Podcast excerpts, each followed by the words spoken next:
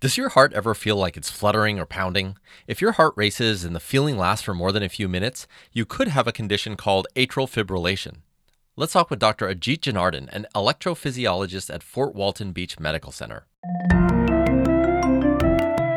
This is Helmet of Health, the podcast from Fort Walton Beach Medical Center. I'm Prakash Chandran, and Dr. Janardhan, I'd love to understand what exactly is atrial fibrillation, or as they call it, AFib. Prakash, I'm glad you asked. Atrial fibrillation is an abnormal rhythm that comes from the top chambers of the heart. And what it does is cause the heart to beat irregularly. It also increases your risk of stroke, congestive heart failure, and generally makes you feel poorly. Uh, most patients have symptoms like fatigue, a racing heartbeat, um, shortness of breath with exertion.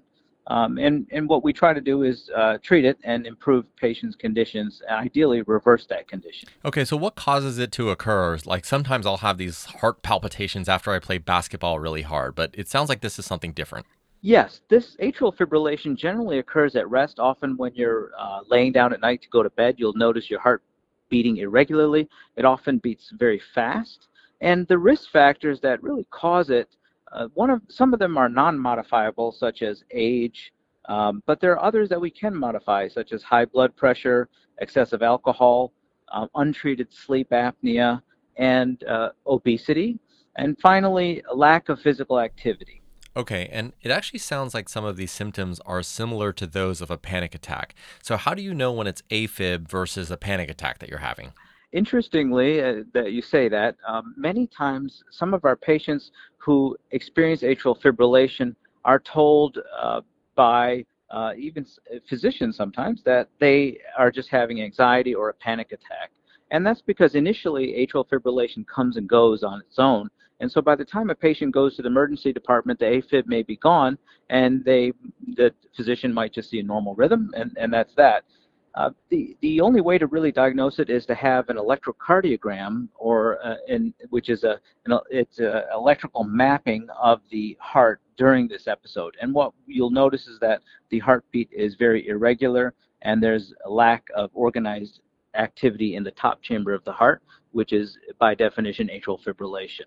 So kind of technical response, but basically you need an EKG or an electrocardiogram to diagnose it. Okay, and it's something that probably the patient is experiencing on an ongoing basis, and at that point, they should probably come in and get themselves hooked up to an EKG. Is that right? I would agree yeah, entirely.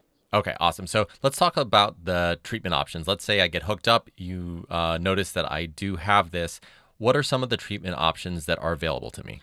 So once you're diagnosed with atrial fibrillation, we generally try to prevent bad things from happening, such as uh, we try to prevent strokes by putting you on a blood thinner. We try to prevent congestive heart failure by preventing your heart from racing. Uh, and then we come into a second category of treatment, uh, which in which we try to reverse uh, the disease process. We try to prevent your atrial fibrillation and get you back into normal rhythm. And the primary way we do that is through something called catheter ablation, where a catheter is inserted from the leg into the heart. And the idea is to cauterize the abnormal signals that initiate the atrial fibrillation, period. Uh, in addition to that, there is equally importantly lifestyle modifications, such as having our patients with atrial fibrillation lose weight, uh, treat untreated sleep apnea, treat their high blood pressure, get moderate physical activity, control their blood sugar, and um, really and, and, work on uh, generally weight loss and a healthy lifestyle. Combined with catheter ablation, these lifestyle changes significantly improve the likelihood of eliminating atrial fibrillation in our patients. All right, Dr. Janardhan, really appreciate your time today.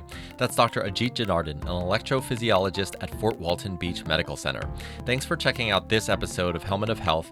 Head to fwbmc.com to get connected with the provider. If you found this podcast helpful, please share it on your social channels and be sure to check out the entire podcast library of topics of interest to you. Thanks, and we'll see you next time.